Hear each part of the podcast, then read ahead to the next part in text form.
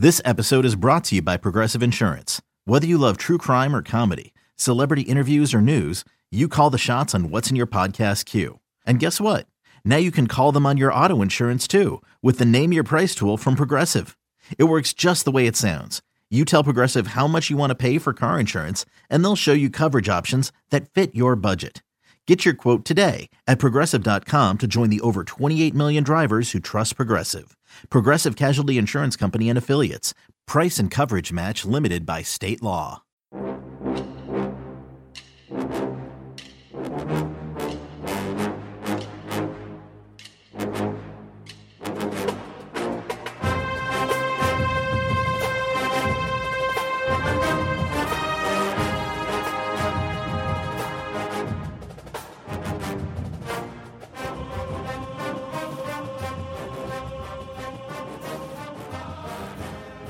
Good morning, Bucknutters. Welcome to the Bucknuts Morning Five here on Tuesday, July 5th, 2022. I am Dave Biddle. I am very happy to be joined by Steve Helwagen. We hope everyone had a great 4th of July weekend. It was nice getting an uh, extra day in there and uh, even more time, Steve, to digest the huge bombshell news from last week. First time you and I have had a chance to talk about it, at least on the air. USC and UCLA joining the Big Ten. We'll get into the crux of the show later, which is going to be what's next. But now that we've had a few days to digest it, um, what were your initial thoughts? And do you like the fact that the Trojans and the Bruins are joining the conference? Well, first of all, I was on a quick trip to Chicago, so I was kind of out of the loop. I'm checking my phone every you know little bit, and then this just comes out of left field. The report from uh, I think Jon Wilner from the San Jose Mercury News was the first one that kind of broke it midday, maybe Thursday of last week. I don't recall which yeah. day, Wednesday or Thursday. Thursday. And it comes completely out of left field. I think they kept a, a lid on it. I guess there is some speculation that it was something that USC and UCLA banded together and came to the Big Ten. And, and really, I think on the eve of when we believe a new Big Ten media deal will be struck, and uh, Kevin Warren has been saying that it would be – done by now, I think USC and UCLA saw that now was the time to uh, get out from underneath uh, the baggage, the rubble of the Pac 12, the rabble, I guess, of the Pac 12. That may be the better way to put it. And uh, finally extricate themselves from what's been holding them back from making all that money. So, um, you know, uh, Patrick Murphy and myself uh, put together a column that we ran about our thoughts on it almost immediately. And the two things that I hammered home in that were from the Big Ten standpoint, this is a good deal because it allows them to now charge over a dollar per subscriber on Dish and satellite in California, in particular, for the Big Ten network, where they're only charging pennies there now because it's out of market. Now they'll be lo- considered local. And so that's one. And two is the new football deal needs to be completely scrapped and rewritten to include Big Ten after dark, 10:30 p.m. I think probably conservatively six to eight times a year they'll each host primetime games that will be uh, you know, three each probably. That will be in the 10:30 p.m. time zone back on the East Coast, which is not something the Big Ten has ever had as part of its football deal. So that's a new selling point and many, many millions more of dollars. So that's why it makes sense for the existing 14 schools to take on two schools from outside their footprint because of the Big Ten network money. And as opposed to okay if you added Notre Dame or um, North Carolina or Georgia Tech, just throwing names of schools out there, nobody viable that we see is coming. You can't really add a whole lot in terms of your football contract. Maybe with Notre Dame, I suppose you could, but uh, you don't get that extra time slot. That fourth time slot every day is critical. So uh, those were the two areas that I saw just immediately where Ohio State, Penn State, Michigan will make multi millions more per year uh, just by adding two more schools. and not even worrying about splitting the revenue 16 ways as opposed to 14 ways, the additional revenue is so much that it must offset that. Yeah, I I like it overall. It's still strange to me. You have USC and UCLA in the Big Ten, not yet as of 2024 football season, um, the 2024-25 academic years when it starts, but it's happening. Um, it's crazy, but I do like it. Um, all right, let's get into what I really want to talk about. I think what everybody wants to kind of know now. We all, you know, what it's been like uh, four days where like, what's next? There's a lot of smoke out there that Notre Dame is next. Now there's a lot more leverage for the Big Ten because their rival SC is now in the Big Ten. SC could easily say, "We're not going to play you, Notre Dame. You know, we're going to give you the Vito Corleone, uh, you know, offer you can't refuse." A, you'd make a lot more money in the Big Ten. B, if you don't join, you're not going to be playing USC. You're not going to be playing Michigan. And I've heard Steve, and this is a, more coming from um, the USC board on 24 7 Sports, is an insider over there that's hearing Notre Dame is imminent. And again, this is just message board fodder, but this guy seems to be pretty in tune. Just a rumor, but Notre Dame could be next and Stanford. And that would give even more leverage to, you know, having Notre Dame join because they play Stanford every year. And USC and UCLA would like that because it would give them another California school. Are you buying that that Notre Dame and Stanford could be 17 and 18? That's crazy. Uh, you're up to 16 now, and uh, going going further. I think. I don't think that we are we are quite done yet. And uh, bringing schools under the Big Ten umbrella only makes sense if they bring value. So you don't bring Pittsburgh or Cincinnati or West Virginia or or schools like that in where you're already uh, monetizing their footprint for all it's worth for the most part. Uh, Notre Dame, obviously a national brand. Um, man, that would be a game changer for the Big Ten network. Uh, any pockets of the country that need to have Notre Dame would uh, would have to pay through the nose, obviously, for Big Ten network. I'm not sure where that would be, but um, you get in the Bay Area. I know Stanford football is not exactly what everybody in the Bay Area is into, but still, then you would get into another major, major media market. Yes. You get the major media markets aren't quite as important what they were like 10 years ago with people cutting the cord. It's more yeah. about like, you know, brands like Notre Dame obviously is not in a big media market, but um, they're nationwide, is what you're talking about. Yeah. I could see, you know, Stanford fits academically for sure.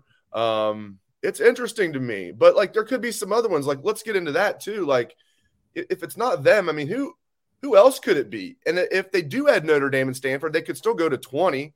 Who are some other names that you're looking at if they do go beyond 16 other than Notre Dame and Stanford? Are you thinking like Oregon, Washington, North Carolina, Virginia, Miami? You throw out Georgia Tech. Just who are some names you think are Clemson. viable to join? Clemson. Clemson and Florida State. You got to remember to my way of thinking, this is only being done for football. I mean, it's going to drag along all other sports, I suppose. Uh, I was listening to Ben Hartsock on Sirius XM, and he had a great suggestion. It wasn't him; it may have been Adam Rittenberg uh, from ESPN who was on their show on XM, and he said that that in a perfect world, all of this alignment with SEC and Big Ten, and let's just say the top forty football schools are going to end up in one or the other. Uh, is being done strictly for football and then somebody with some vision needs to come through and carve out and say okay for all other sports olympic sports basketball whatever we're still going to maintain the regional model and i think that makes the most sense in terms of travel and etc. But in terms of the only thing that really matters is football television money. I mean, when it comes right down to it, it's all just a television show. Basketball is pennies on the dollar compared to uh, football, even though there's a ton more content from basketball. They play three times the number of games, but the issue is they get about 10% of the viewership of the football game. So, and I'm, I'm, you know, again, people are going to point to different things and say, oh, the, the Final Four last year with Kansas and North Carolina was through the roof. Well, you know, there's, there's a one time anomaly for everything. But uh, in general, they're only looking at the regular season. And Dave, this is interesting. This is a brazen money grab, I think, by the Big Ten to just say, to heck with the playoff. We don't really, you know, care about uh, particularly the 14 playoff, sending teams to go play at USC and UCLA kind of puts teams in danger of, of getting extra losses that they, you know, could hurt them going into the playoff, et cetera. Although I think the playoff after the next two or three years is probably going to go to at least eight teams and maybe 12 or even 16. It's going to have to be expanded with these mega conferences. Um, I don't know. We are in a, uh, we continue to be in a position of great transition within our sport. Nobody saw USC and UCLA coming.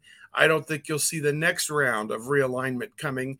It's kind of like the, uh, the Big Ten saw what SEC did with Oklahoma and Texas and raised them with USC and UCLA, exactly which right. because of the regional nature, as I hit on earlier, those two monetary reasons I gave you are as good a pickup as Oklahoma and Texas because SEC already had Texas with Texas A&M. They were already charging full freight in the state of Texas with Texas A&M, and nobody lives in Oklahoma. So you know, uh, you know, I'll, I'll go with the what is the population of California? I think it's 60 million people or something, 40 or 60 million people. It's it's out there. So uh, welcome to the Big Ten, boys. Here we go. Yeah, welcome out there. If anybody uh, from USC or UCLA is wondering, like, what do they think? I'm, I know you know, Buckeye fans have been getting onto their their message boards on 24/7 Sports. They've been coming over to Bucknuts to see, and it's I think everybody kind of is like, wow, everybody's on board with this. Like USC and UCLA are fired up about it. You kind of wonder what they thought about coming to the Midwest and um, you know, for so many games, and they're probably wondering what you know Buckeye fans were thinking about it. And Buckeye fans, you get a couple that are that don't like it, but the vast majority seem completely on board with this. Uh, hey, we got, we got Dave, somebody. Saying, we got somebody saying "fight on" right there with the with the well, girls. I've I've been to, I've been to the Coliseum twice. Ohio State lost forty two to three when I was there in nineteen eighty nine, and lost thirty five to three when we were there. I think it was two thousand and eight. That's the yeah. That's the game I was on. Where that was and, the beginning of the Terrelle Pryor era. He replaced Todd Boeckman there, and then that was it. T peasy, take the changing of the guard right there. He started the next week against they got they got crushed by the men of Troy and then came home and played Troy the next week.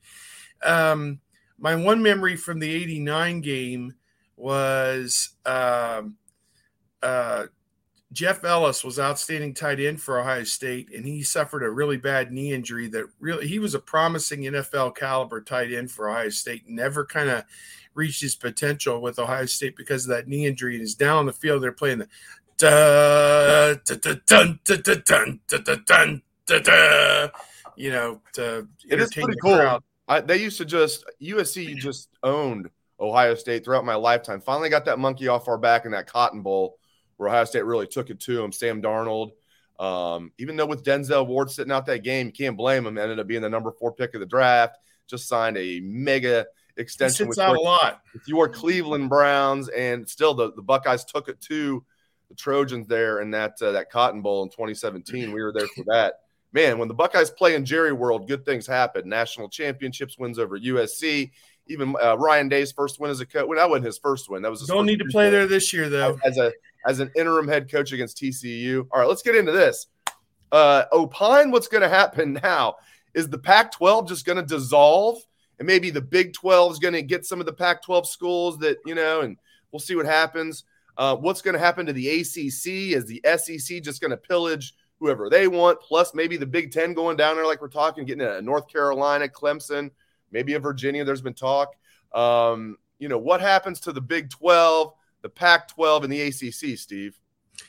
I think we're going to end up with probably a 20 to 24 team SEC, a 20 to 24 team Big 10, and then a 20 to 24 team ACC, Big 12, Pac 12 conglomerate, which will be hmm. nationwide in its own scope.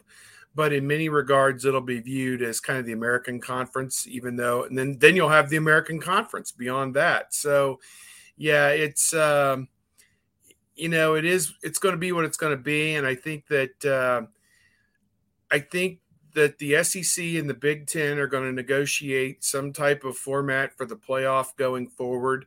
And uh, I don't know how they're going to go about changing the, the, the playoff format, but uh, I don't know. Either if those teams don't play ball in the Pac 12, Big 12, ACC format, then the Big Ten and the SEC will just take their ball and set up their own. Uh, you know, winners of their conferences will play for the national championship type thing. The top four in each of those leagues will will meet in an 18 playoff, presumably.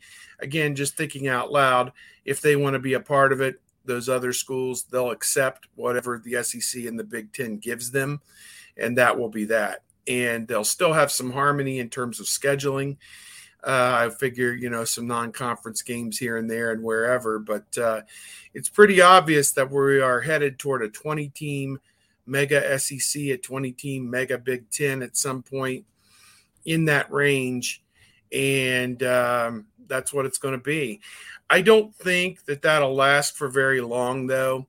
I think they may they may go to that, and what it may ultimately extricate is uh, some schools that don't compete well may eventually either get booted or look to leave the type thing.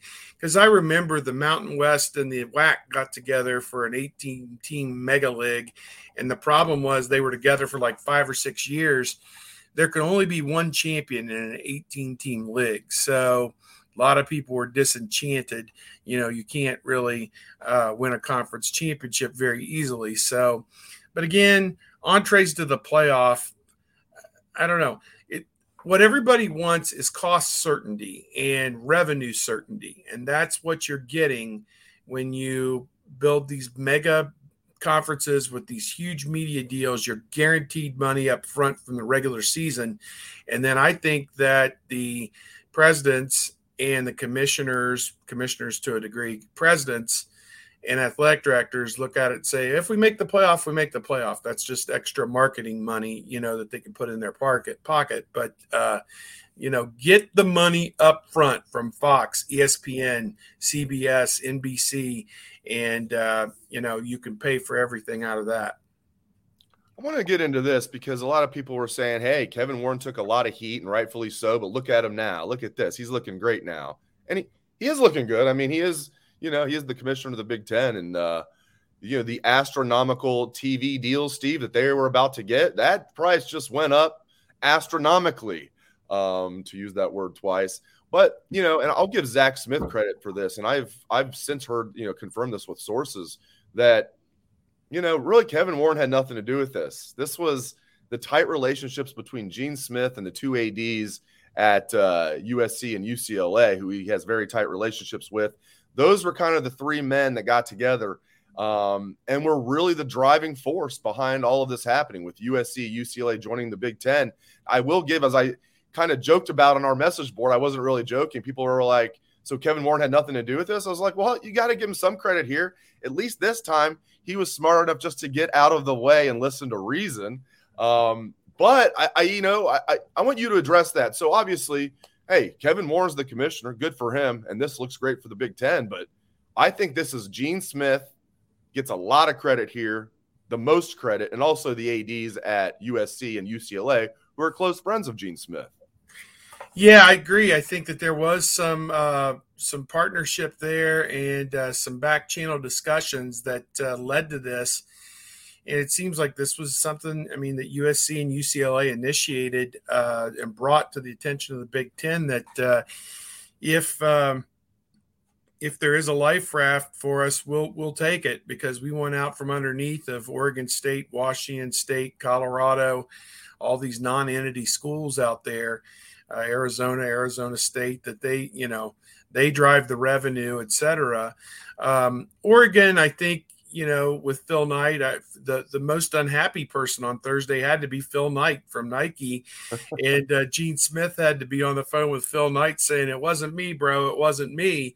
You know, that I'm just doing what you know what it wasn't uh, me, what what everybody else is doing. You know, Ohio State, Michigan, Penn State, all Nike schools, and uh, you know they they, they raid the pac 12 but they don't take the number one nike school. So uh, and nike has a big part in this. I mean you you think about all of the money that nike throws at each of these schools every year is a huge part of uh, each school's budget uh, to outfit those teams, but more importantly, to sell all that merchandise that comes off of that. Uh, and the schools get obviously a big cut of that. So, um, you know, I'm sure there'll be a major push by Phil Nike to include Oregon in anything going forward.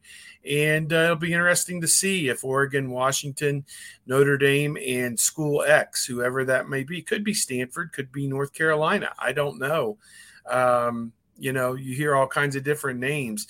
You would find it hard to believe that North Carolina would come without Duke. But uh, again, basketball doesn't mean anything. And I, I just say that, you know, flippantly. It means one tenth of what football means, basically. So it's interesting when the Big Ten signs its its media deal they'll have this little extra paragraph at the end, and CBS will retain some regular season basketball rights. And that's how it's always been in my entire history of doing this. Is they'll put out this huge press release about the football rights and they'll get X windows and they'll have this and this will the cable component will be here. The third tier will be the Big Ten network here, or back in the old days, the Raycom, ESPN Plus, and then off on the side, you know, CBS slid them a few million dollars to get those Sunday afternoon games in January, February, and March, you know, and and that'll still be part of it, I assume. And CBS wants it as a lead in to the NCAA tournament, obviously, to to get viewers to find where CBS is before the tournament starts. So, um, you know, will CBS take a bigger chunk and get into a Big Ten football now that it seems SEC football probably leaving CBS? You know, we'll have to wait and see. All right, we got time for two questions. Uh, thank you to all the questions and comments. Sorry, we're not going to get to all of the questions, but let's get to two questions to finish the show here. Um, this is an interesting. This is from Larry on uh, YouTube. Stevie wants to know who don't you want to join the Big Ten? Of all these names we're throwing around, is there like a no? I don't. I don't want Washington. I don't want North Carolina. I don't want who Clemson. Is there? A team or two that everybody's throwing around here. No, I don't want them. You know, Stanford. Maybe Stanford. I don't. I don't see any big kinship with Ohio State and Stanford. I mean, I. I don't. I mean, Oregon. You know, brings a little bit of cachet. Washington, even less. Uh, North Carolina and Duke would be kind of cool to be in that Mid Atlantic footprint, maybe. Um, I don't know. Uh, non entities, Pete, schools that do not bring viewership. How about that? And schools that do not have compelling athletic programs. Those are kind of my two cry. Those are my two disqualifiers. If you don't bring an audience and you don't have a team that's going to be competitive, top 15, top 20 in football every year, or at least on a regular basis, you need not apply. That's right. Final question here. This comes from Tyler J. Whalen on Facebook. Um, basically wants to know. So Ohio State has a lot of marquee home and home matchups. Obviously, this year, next year, Notre Dame, then Texas, Alabama, and that was fun when it was you know just 14 teams in the Big Ten. You're not adding USC and UCLA, then probably Notre Dame after that. Who knows where they're going? I don't think they're stopping at 16. Didn't seem like Gene Smith and Dr. Kristina Johnson thought they were stopping at 16, reading between the lines. So basically, Tyler wants to know um, will the conference expanding change those already scheduled matchups? I don't think you're going to change the already scheduled matchups. I think Ohio State might be a little bit more cautious to have these marquee home and homes when their conference schedule is going to be even tougher now. What do you think, Steve? Well, it seems like they're going to stick with nine Big Ten games. If they ever go to 10 Big Ten games, then you may need to clear out some of those, excuse me, not scheduled non conference games to uh, provide room for 10 conference games, which, I mean, if you have 20 schools in your conference and you're playing 10 conference games, um, you know, how often are you going to play all these conference schools? It's going to be a real mess, I think, in terms of conference scheduling and who do you play on an annual basis and these kind of things. But I, my guess is if you've got something on the books for the next 10 years, it'll probably stay there. And I do believe uh, if they expand the playoff, it's entirely possible we could actually see more marquee non-conference games because then you could afford one uh, loss or even two and still have a spot in the playoff. And uh, those games are important from the standpoint of selling tickets. Uh, maybe a little bit less with television because it's all kind of you you the the networks buy these television contracts under the assumption that the conferences and the teams, the teams in particular, are going to continue to sign compelling non-conference matchups. I mean, they can't really dictate to Ohio State, okay, we're going to sign a 10-year Big Ten media rights deal, and I'm going to need Ohio State to play Alabama twice, Clemson twice, Georgia twice. I mean, they don't really come in and stipulate that. It's just kind of assumed that the standard bearers in each of these conferences are going to go out and seek out the standard bearers in some of the other conferences.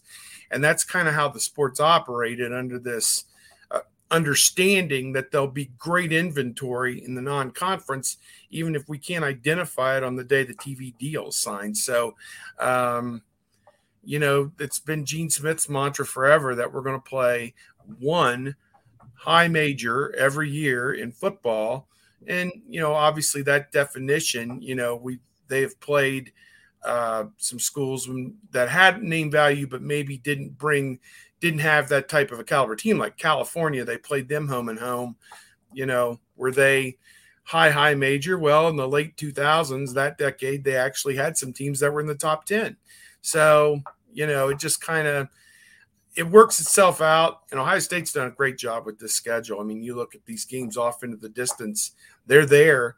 Um, will they stay there? My assumption is they will stay there.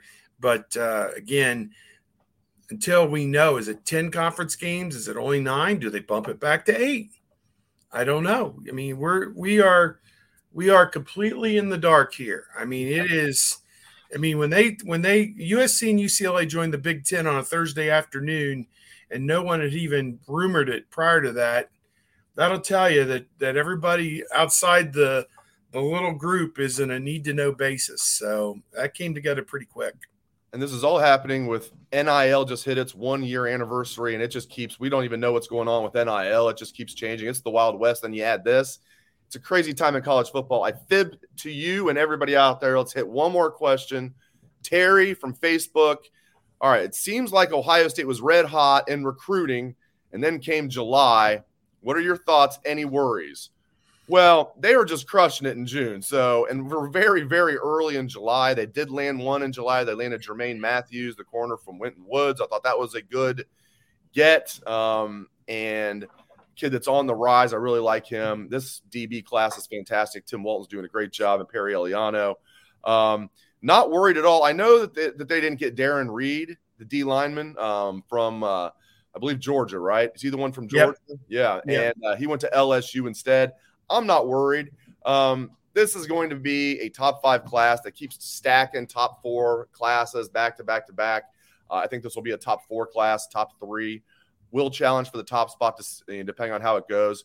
Steve, uh, add to that? Are, are you worried at all about recruiting after that hot June and they only have one commitment so far here in July? We're five days in. Five days in, Dave. They're slipping what over there. Pantoni and his booms have uh, have uh, subsided, but uh, no, I don't worry too much about it. With this caveat that uh, I need to see more Donovan Jacksons and Paris Johnsons on the offensive line recruiting. I need to see those kind of studs. If you know, and again, I am of almost a certain belief that they're going to get into the portal and get two starters for 2023 because the talent uh, just it, it's not been replaced. And it's not a knock on anybody that's stud signed or you know it's too early to even make a mention of the guys fries got on the hook but uh, for 2023 but uh, I think that uh, to, to play at a Big Ten championship caliber, playoff caliber level, they're going to have to go out and find two Jonah Jacksons,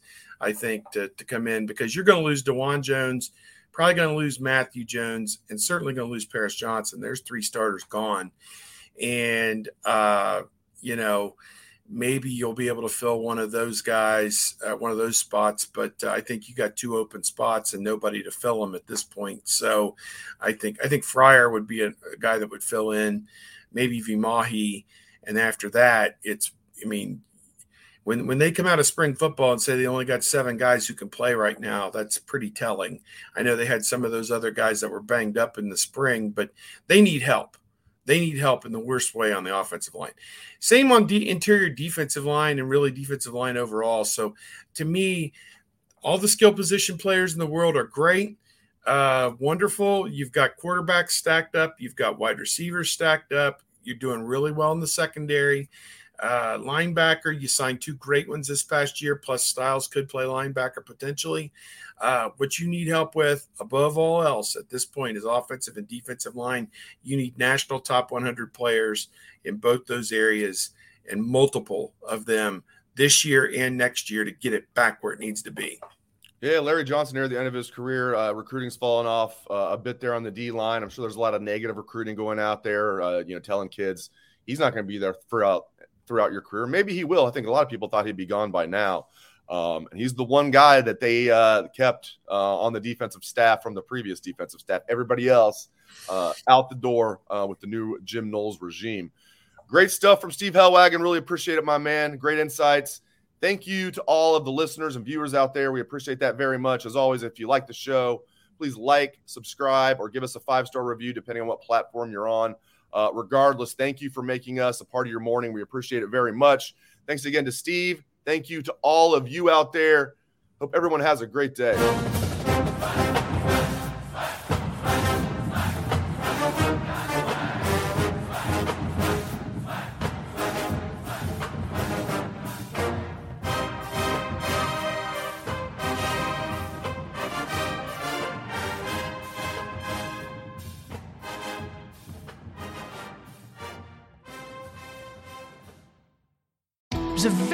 Bright, shining light, Sarajevo, and they needed to kill that light. From producers Matt Damon and Ben Affleck, explore how art and music sustained hope during the siege of Sarajevo, thanks in part to humanitarians and the band U2. U2, they represent a personification of our resistance. The Hollywood Reporter hails Kiss the Future, moving and inspirational. Kiss the future! Viva Sarajevo! Kiss the Future, new documentary now streaming exclusively on Paramount Plus. Go to Paramount Plus to try it free. Terms apply.